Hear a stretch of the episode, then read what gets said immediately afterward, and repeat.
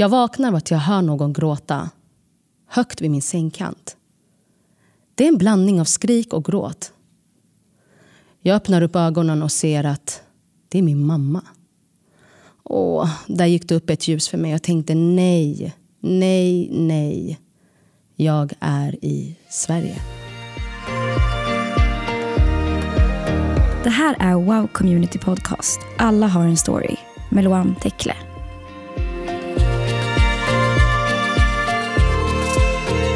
Hej, mitt namn är Loam Tekle och jag är 33 år. Och du, du ska få hänga med på min resa genom livets väg. Hoppas du är redo. It's going to be a bumpy ride. Jag minns inte riktigt vilken tid jag landade på svensk mark.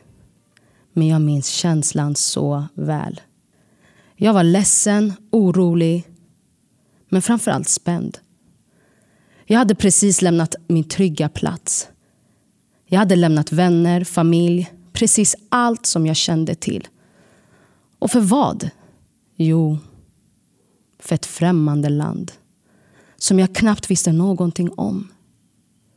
Främmande språk, mat, folk och kultur. Det var trots allt inte självvalt. Det var inte min vilja eller idé. Några år innan hade min mamma blivit bortgift och hon, hon var bara 16 år. Ett år efter välkomnade hon mig. Och 18 år och en flicka med ett äktenskap i krasch. Hon flyr landet. Och jag, jag får inte följa med. Och jag är bara två år gammal. Jag bodde med min moster och mina morföräldrar. Jag hade det bra. Jag levde i princip som en prinsessa i Eritrea. Jag fick allt jag pekade på. Sen har vi min pappa. Jag och min pappa vi hade ingen vidare relation. Jag har en suddig bild av honom. Han brukade hälsa på mig då och då. That's about it. Min pappa gifte om sig, startade en ny familj. Men det fanns varken en pappa och en dotterrelation eller en vilja till det från min sida. Men det var inte synd om mig. Det gick ingen nöd på mig direkt. Utan jag levde och hade det väldigt bra. Min familj hade det välställt ekonomiskt. Vi bodde i ett stort hus med en stor innergård. Innergården den var fylld av vackra blommor, kryddor och vindruvsträd. Och en fet slaktvägg. Japp, du hörde rätt. En slaktvägg. En blodig slaktvägg innebar middagen, den är snart serverad. Jag kände till Sverige eftersom min mamma vid jämna mellanrum ringde mig och pratade så gott om Sverige. Hon brukade berätta hur vackert det är och trevliga människor. Och här, här kunde man få allt man har drömt om. Men jag var inte intresserad. Jag hade inget val. Jag hade inget att göra där. Jag hade inget behov av att åka till Sverige. Inte ens på ett kort besök. Jag var bestämd. Jag ville inte dit. Men trots detta hade min mamma under många år förberett mig att någon dag ska jag till Sverige. Att jag ska bo och leva där. Hon hade en dröm att jag och hon skulle återförenas. Och vi skulle starta vår resa som mor och dotter i Sverige. Men den drömmen hade inte riktigt landat hos mig ännu. Men jag hade inget val. En händelse som har satt sig fast som ett kill i mitt hjärta. Det är den dagen min mamma ringer mig och säger att det, det är dags. Åh, jag ville skrika. Men jag minns inget skrik. Bara häftig gråt. Jag var ett åskmoln av känslor. Jag skulle lämna mitt hem. En plats jag hörde ihop med. En plats där jag var trygg och aldrig vilsen. Dagen var kommen. Dagen som min mamma i åratal hade pratat om och förberett mig för. Det är dags. Dags att lämna allt jag kände till. Det skulle ryckas ifrån mig. Den dagen förstod jag att det aldrig skulle bli sig likt. Livet som jag kände till, det skulle förändras. 1997. Den 3 augusti landar åttaåriga jag i Malmö. Där bodde min morbror med sin fru och tillsammans med deras två barn. Flygresan hit, den åkte jag med min morbrors fru som hade varit i semester i hemlandet. Jag landar och jag är redo att möta kylan. Och jag kom förberedd. Jag är klädd i en eh, svart overall. Ett par feta Timberlands. Ja, ah, okej. Okay. Fake Timberlands. Och en fin svartvit pälsjacka. Mm. I came dressed to impress. Well, det svenska vädret sa not today gumman. Det är en sommar av värmebölja. Just den dagen var den varmaste dagen på året. Så typiskt. Dessa vita människor, ja, a.k.a. svenskar, de hade inget på sig. Och här är jag med en pälsjacka. Jag kollar på min morbrors fru som har åkt en 12 timmars resa med mig. Uh, hon hade gott om tid att help a sister out. Hon såg nog i min blick att jag var irriterad. Om blickar kunde döda. Hon sa inte ett ord. Den 4 augusti sitter jag och min mamma på ett tåg till Stockholm. Det var många första gånger upplevelser. Första gången på ett tåg. Första gången i en hiss. Och sen den där konstiga trappan, rulltrappan. Nu börjar det nya livet. Jag skulle lära känna min mamma, språket, folket och kulturen. Min mamma hon var överlycklig. Hon får det hon har drömt om och pratat om så länge. Vi bor i en tvåa i Hagsätra söder om Söder. Min mamma gör allt i sin makt för att jag ska trivas. Hon köper massa nya kläder, visar mig runt i hela Stockholm. Men inget gör mig glad. Jag kan inte skaka av mig den här saknaden. Jag gråter mig själv till sömn. All min vakna tid det går att tänka på mitt liv i hemlandet. Två veckor har gått sedan jag lämnade mitt hem och nu var det dags att börja skolan. Jag började i Rågsvedsskolan, en förberedelseklass. Ja, det är en salig blandning av Migrationsverket. Ingen kunde svenska. Men underskatta inte kraften av kroppsspråk och teckenspråk. Vi förstod varandra. Det tog inte många månader innan jag började prata flytande svenska. Och saknaden, den var fortfarande där. Men nu var den inte lika stark och inte lika ofta. Livet började vända. Jag och min mamma började hitta varandra. Jag kan språket, jag har vänner. Och jag började till och med förstå mig på den här svenska kulturen. Ibland upptäcker man inte hur man själv känner förrän man har klätt tankarna i ord. Jag insåg att mitt hem faktiskt aldrig varit bunden till en plats. Det var inte mitt hus, slaktväggen eller doften av eritreanska kryddor berbere. Jag trodde det som barn, men ett hem är självklart så mycket mer än så. Min mamma, du är mitt hem. Du är min bästa vän. Hade det inte varit för ditt osjälviska hjärta och mod hade jag aldrig varit född. Jag hade aldrig levt det privilegierade livet jag lever idag. Jag hade aldrig haft de möjligheterna eller drömmarna. Så mamma, tack för din kärlek och för din omsorg. Du har burit mig genom alla säsonger. En moderskärlek den har inga begränsningar.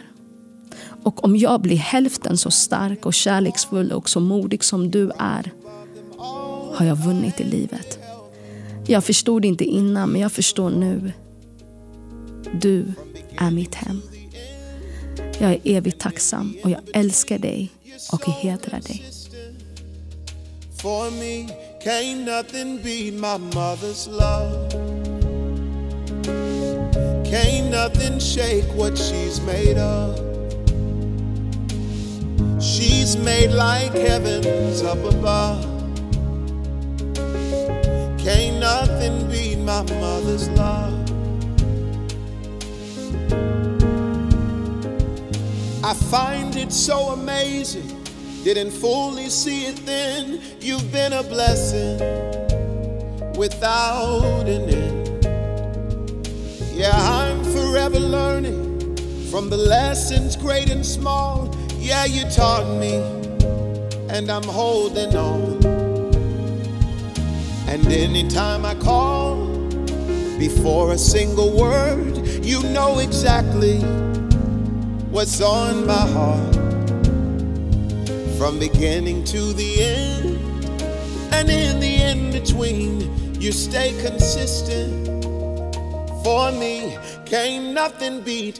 Jag hade precis kommit hem från två veckors kollov med mina vänner. Mitt hår var fullt av löss. Och jag känner min mammas hårda handtag över luskammen i mitt afro. Ja, du kan föreställa dig. Och där och då väljer hon att släppa bomben. Loam, du ska börja en ny skola. Södermalms kristna skola. Södermalmskyrkans kristna skola. Jag är chockad och jag är arg. Eh, jag vill inte. Jag har ju hittat vänner och jag trivs bra i min nuvarande skola. Varför måste jag byta? Let a girl breathe. Vid det här tillfället bodde vår ingifta släkting Almas hos oss. Almas var en härlig, frälst och älskade Gud.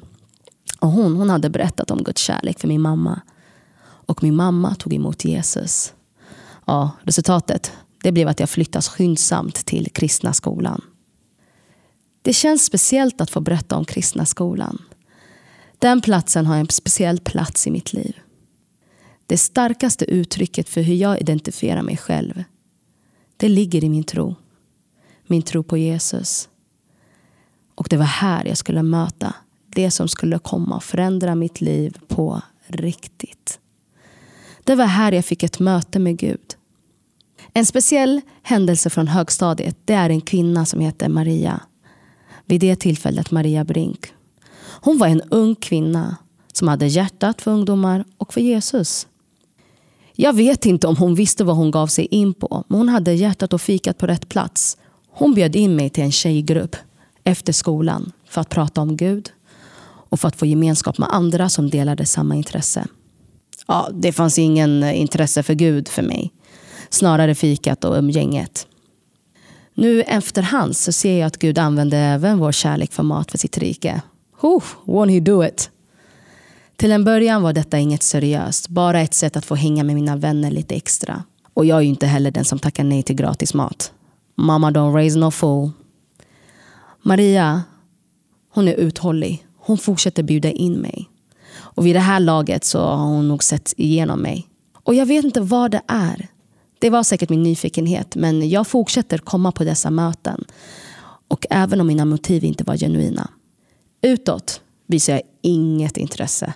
Hon behöver inte veta bakom de stolta och hårda yttre finns en liten flicka som bär på mycket funderingar och frågor. Hmm, håller Gud i alla stunder?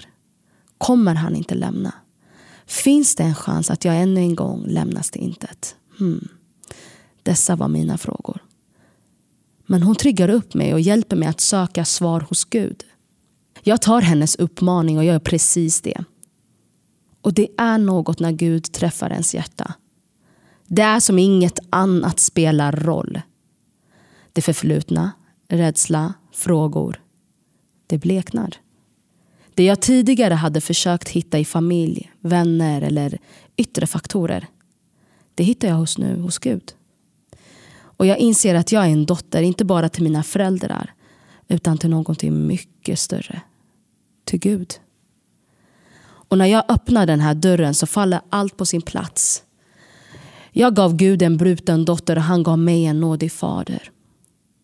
Jag har än en gång hittat hem. Men ge inte upp. Allt detta skedde inte på en sekund. Det kan låta som en solskenshistoria men faktum är att det tog ett par år innan allt detta var på plats. Marias envisiga uthållighet och Guds kärlek. Det märkte mitt liv. Några år har passerat och äntligen jag har fått min första praktik på 7-Eleven. Och ja, jag är nöjd. Min chef presenterar mig för min handledare. Vi kan kalla honom Dennis. Ärligt talat, jag var lite nervös. Det var ju trots allt mitt första jobb någonsin. Dennis han var pratglad och fick mig känna mig ganska bekväm väldigt snabbt. Efter en liten pratstund säger Dennis något i stil med Bara så att du vet, jag har Tourettes syndrom. Jag har ingen aning vad han pratar om. Och jag vågar inte heller fråga. Jag tänker det är säkert något jobbrelaterat så jag ställer inga följdfrågor. Jag sa bara okej, okay, det går bra. Från baksidan av kyldisken frontar vi kylvaror. Och plötsligt så hör jag ett ljud. Uh, I mina öron så låter det här som en hörna. Ja, ni förstår. Jag blir rädd och jag säger till Dennis, som är lite längre bort. Dennis, hörde du? Han svarar, vadå? Jag upprepar. Jag hörde en hörna. Han fnissar till och säger, nej jag hörde inget. Och jag tänker, jaha, det är säkert jag som är lite nervös och trött inför det nya jobbet. Jag, jag måste ha hört fel. Jaha, och där brast ju första intrycket också. Jag har knappt varit här en timme och jag hör redan djur. Mm, det kommer vara två tuffa veckor helt enkelt. Det går en stund till och jag hör det här ljudet igen. Ej, är jag knäpp? Den här, den här gången är ljudet ännu närmare än innan. Och jag frågar snabbt med en bestämd röst. Men nu måste du ha hört. Du måste ju ha hört hörnan. Dennis säger med sin mjuka röst. Nej, jag, jag varken ser eller hör något. Medan vi pratar om ljudet så, så kommer det igen. Men den här gången kommer det från Dennis. Och spontan och filterlös som jag är skriker jag. Det är ju du. Du är ju hörnan som låter. Jag märker att han tycker att det är jobbigt. Han, han rodnar och samtidigt känns det som att han inte riktigt förstår vad jag menar. Oj! Han vet nog inte att han låter som en höna. Det är nog första gången någon har sagt det till hans ansikte. Oh, och jag skäms. På insidan skriker jag. Varför är det alltid jag som ska göra bort mig? Varför kunde jag bara inte vara tyst? Vi pratar inte mer om det. Vi fortsätter att jobba vidare. Jag har provat på massa olika arbetsuppgifter. Frontat varor, kassa och bakat. Men, men det märkliga är att Dennis han är min handledare. Man har aldrig med mig när jag är ute i butiken. Men när jag är på insidan i lagret så är han vid min sida. Några dagar går och jag, jag och Dennis kommer känna varandra allt mer. Ju mer han berättar om Tourettes desto mer inser jag. Han kan inte kontrollera det. Jag hade ingen aning vad det var innan men nu förstod jag. Och jag får en sån här aha-upplevelse. Aha, det är ju därför han inte är bland kunder eller i kassan och butiken. Jag ställer mina påståenden och han nickar. Mina två veckor av praktik börjar närma sig sitt, sitt slut. Och jag förstår Dolly Parton. Working nine to five. Oh, what a way to make a living. Jag var tacksam att det snart var över. Och samtidigt tråkigt att lämna min handledare. Han har fått mig känna mig trygg. Han var förstående och ödmjuk. Min sista dag på praktiken. Dennis kommer in i personalrummet. Jag märker att han är lite exalterad. Och säger han, Loam, du ska få sluta tidigare. Uff, på insidan jag skriker halleluja, Dolly Parton. You're right, it ain't for me. Hans min förändras inte. Han ser fortfarande lite så här busig ut. Han säger, jag har pratat med chefen och vi båda ska få sluta tidigare. Jag ska ta dig till ett ställe. Med, ett, med en exalterad röst berättar han att en gång i veckan brukar han gigga, alltså spela piano. Och han vill gärna bjuda mig dit för att knyta ihop säcken för eh, min första praktik. Han spelar för nya besökare varje vecka. Och i förbifarten så säger han, oroa dig inte, det finns soppa där. Ha? Soppa? Eh, om du känner mig så vet du att jag, jag äter ingenting med sked. Mat ska inte ätas med sked. Soppa är inget jag äter. Men jag tackar ja. Vi småpratar lite på vägen medan vi promenerar dit. Och jag vet inte riktigt när under promenaden poletten trillar ner. Jag börjar bli lite smått nervös. Just det, jag hade ju glömt. Ska han spela piano? What about Tourettes? Vad händer om han får anfall mitt under spelningen? Jag hann inte tänka klart den tanken. Vi är framme. Min nervositet det gick från noll till hundra real quick. När vi kommer in så har folket börjat komma och han börjar hälsa på besökare. Vissa är nog eh, stammisar. Min nervositet vill äta upp mig. Några minuter har gått och de börjar servera soppa. Glöm allt jag har sagt innan. Jag drack och åt den där soppan som att det var min sista måltid i livet. Han hade inte hunnit börja spela än och jag var, jag var inne på min andra soppa. Förlåt men alltså, jag var nervös. Dennis däremot, han var cool lugn. Han brukar oftast vara det. Men det här var något alldeles extra. Det enda jag kunde tänka på det var vad kommer hända när spelningen börjar och oväntade Tourettes besöker Dennis. Uff, det kommer vara som Beethoven on crack. Jag vill inte se, jag vill inte se han skämmas. Nu var stunden inne. Och han började spela piano. Och något hände med honom. Hans ansiktsuttryck och kroppsspråk det förändras helt. Han är inne i sin värld. Han är som fisken i vattnet och han lever sig in i stunden och låter melodin tala. Jag däremot, jag är en blöt pöl, jag är nervös. Kommer den här hörnan förstöra den här vackra stunden eller inte? Hans blick det ger mig trygghet och jag inser att i denna stund så har Tourettes ingen chans. Det här, det är hans fria zon. En plats i frihet. Musiken har den effekten att stilla hinder. Här var han bara Dennis. En begåvad kille vars vänliga, ödmjuka hjärta fick kliva fram. Och hindret, det var bortglömt. Tack Dennis att du fick mig inse att människor är mycket mer än sina hinder. Något föddes där, men jag förstod förstås inte det där och då.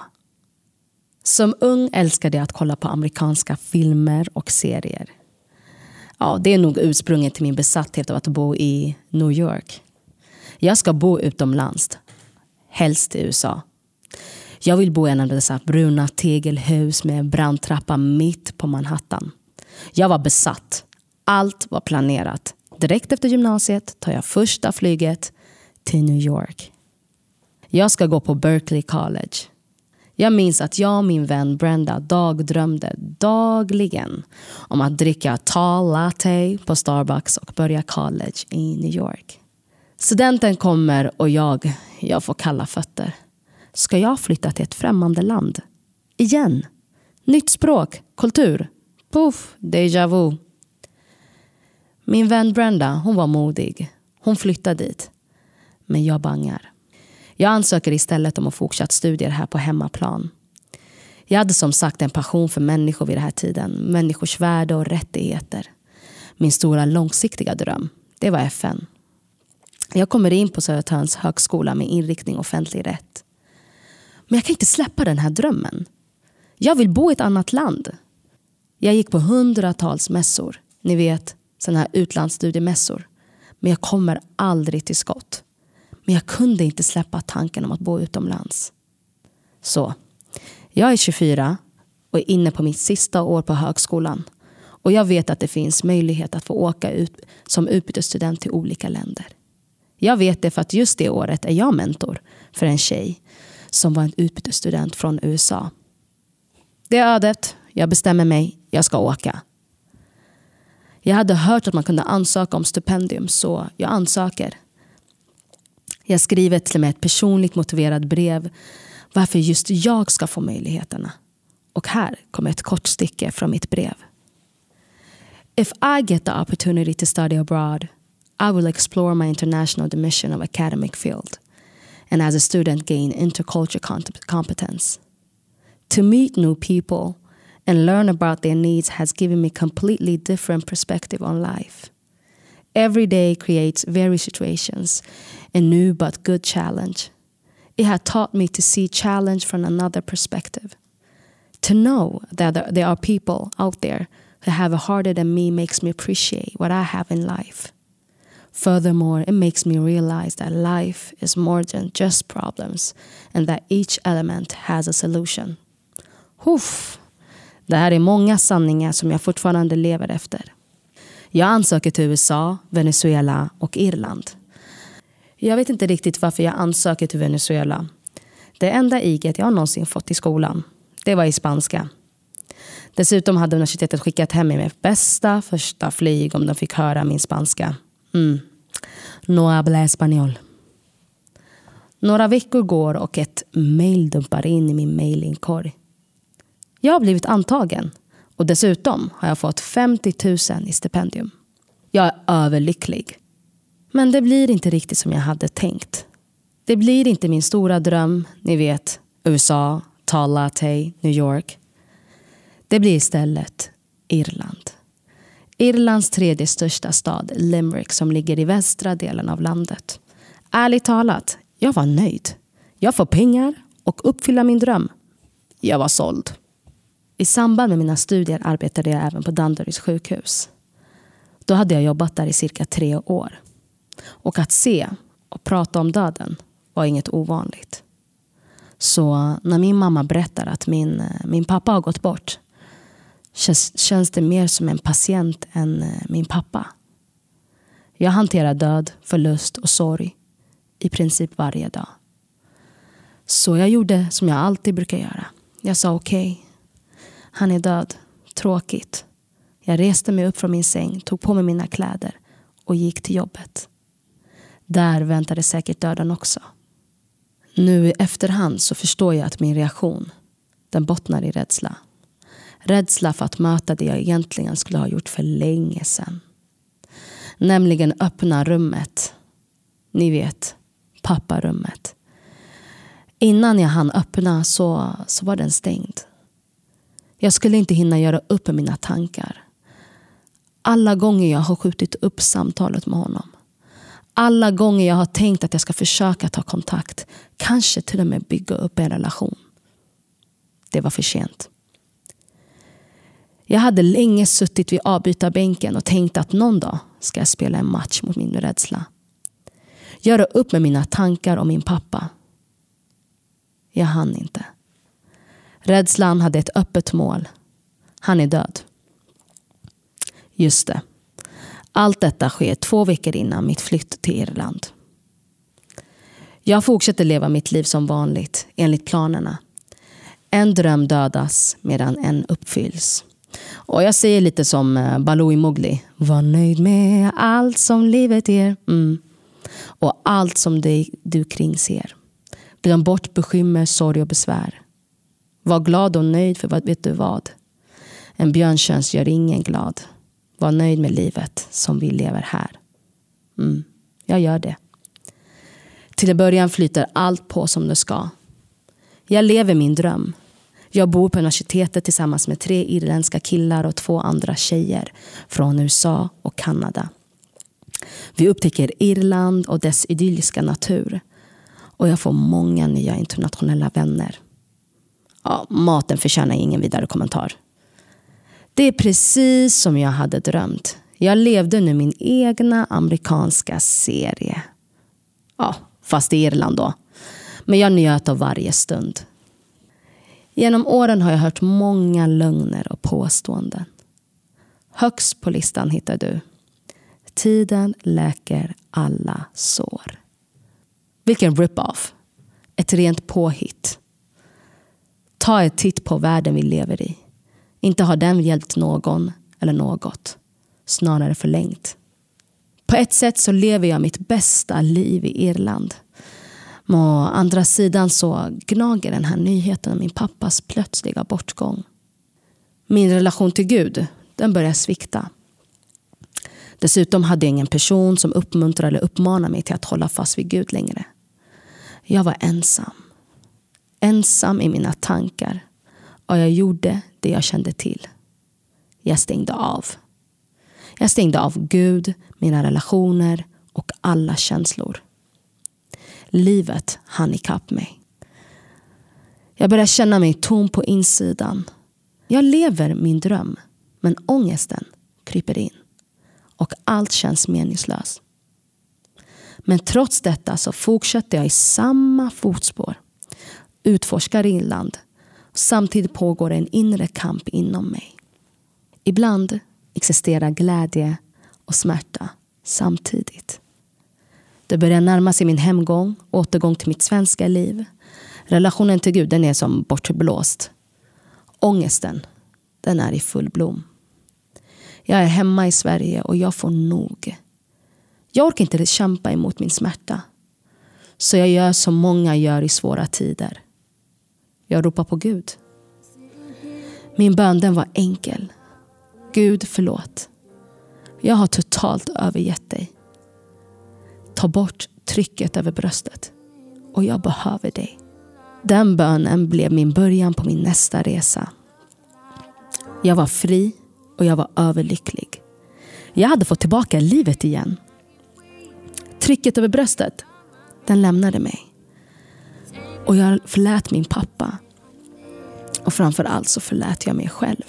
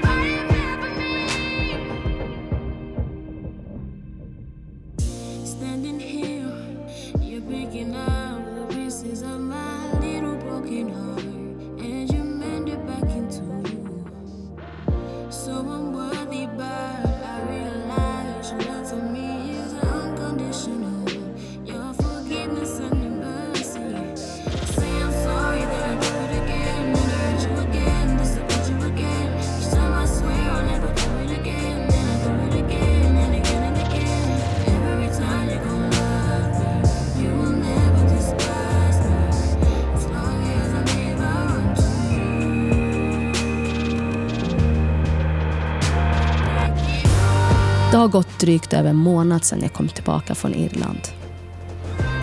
Jag öppnar upp en tjejgrupp i församlingen jag går i, Wow Church. Har Gud gjort det här för mig så kan han göra det för andra. Det måste ju finnas fler än jag. Idag så har det gått tio år sedan jag öppnade min tjejgrupp. Och jag kan säga att jag har träffat hundratals kvinnor vars liv har förändrats och fortsätter förändras. Min passion för människor och deras utveckling det föddes i min smärta.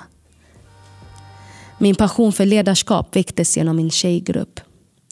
Det som berörde mig på djupet det var att få vara en del av deras tillväxt som människor och ledare. Jag vill tacka min tjejgrupp och de kvinnor som jag har idag eller mött under åren. Det har varit min skola för att hantera olika typer av människor och konflikter. Jag vågar till och med påstå att det är i begynnelsen till min nuvarande jobb. Min chef han såg min potential inom ledarskap. Hösten 2019 har jag ett samtal med min chef. Och Han säger, Loam, jag har sett din potential. Jag ska befordra dig. Du ska få ta an ett nytt miljonbeloppsprojekt på vår enhet. Oroa dig inte för din projektledningsutbildning. Jag står för hela kostnaden. Jag får alltså bedriva en, ett projekt tillsammans med Sveriges tre största myndigheter och förvaltningar. Jag är livrädd. Jag kan ingenting om projekt, budget eller prognos. Bara att säga den meningen är en sömntablett. Hallå, jag älskar bara människor. Jag är skakig. Men ni vet vid det här laget att jag, jag tackar inte nej till en utmaning. För det är just det jag har lärt mig som ledare för en tjejgrupp. Man måste våga, även om man inte ser hela bilden. Projektet handlar om övergångar för skola, från skola eller inaktivitet till arbetsliv. Övergången till vuxenlivet är svår för unga. Föreställ dig då hur det är för den som har hinder eller en diagnos. Risken för allvarlig psykisk ohälsa, kriminalitet, bidragsberoende är mycket högre. Mycket högre. Samhällsnotan efter några år, den är gigantisk. Stödet med, stödet med tidigt förebyggande insats är nyckeln sommaren 2022, alltså nu, stänger jag ner det projektet. Under våra tre år har mitt projekt tredubblats de nationella siffrorna för hur många som kommer ut i arbete efter det stöd de har fått av mina medarbetare. Det kommer också vara det första projektet på min enhet som implementeras. Det ska alltså bli en ordinarie verksamhet för att fler stockholmare kan ta del av det. Mamma, I made it. Jag är stolt men jag kan inte låta bli att kolla tillbaka på min resa. Svårt att undvika att Guds hand har varit med i spelet. Hela tiden. Kommer ni ihåg Dennis och eh, min nervösa hetsättning? Han blev början på det som skulle prägla mitt yrkesliv. För de som kan och vill delta i arbetslivet måste det möjliggöras. Det gäller även för den som aldrig kommer vara aktuell för ett lönearbete. Alla kan utifrån sina förutsättningar med rätt stöd delta i arbetslivet. Mitt projekt har en slogan. Se resursen, ge chansen. Jag fattade inte det här innan, men jag förstår nu. Det var ju det här Dennis fick. En möjlighet att jobba utifrån sina förutsättningar. Precis när jag fick möjligheten att åka till Irland. Precis när någon såg mina förutsättningar. Möjligheten ges vidare. I mitt yrkesliv brinner jag idag för, för att fler ska inkluderas i arbetslivet bortom hinder. Maria hon blev senare en pionjär. Hon var med och startade andra tjejgrupper och församlingar. Japp, jag, jag fortsätter fortfarande en tjejgrupp hos en annan brinnande och passionerad kvinna, Sofia Munoz. Kontentan, den är detsamma.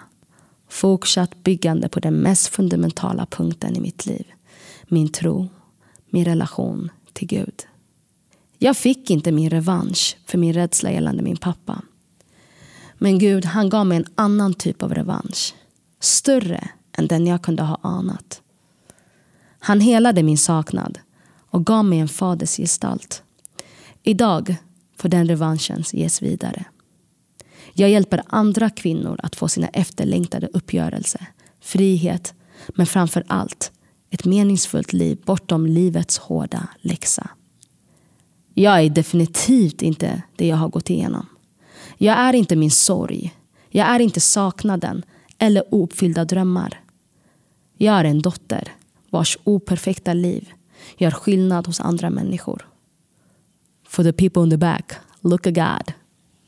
Förut kallade jag dig i Sverige främmande.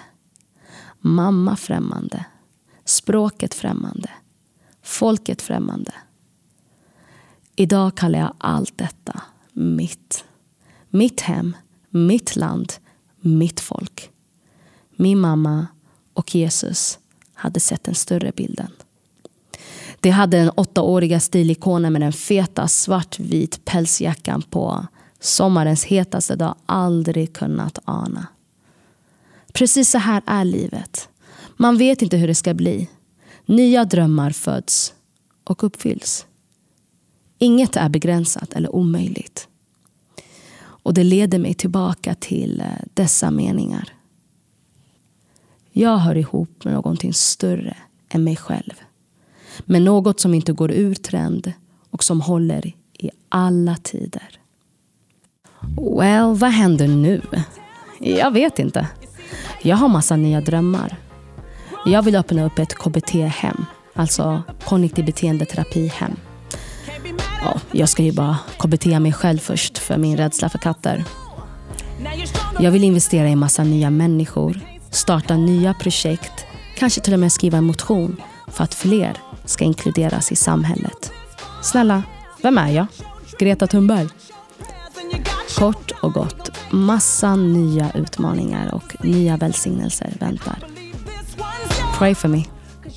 Tack att du har lyssnat på min resa längs livets väg.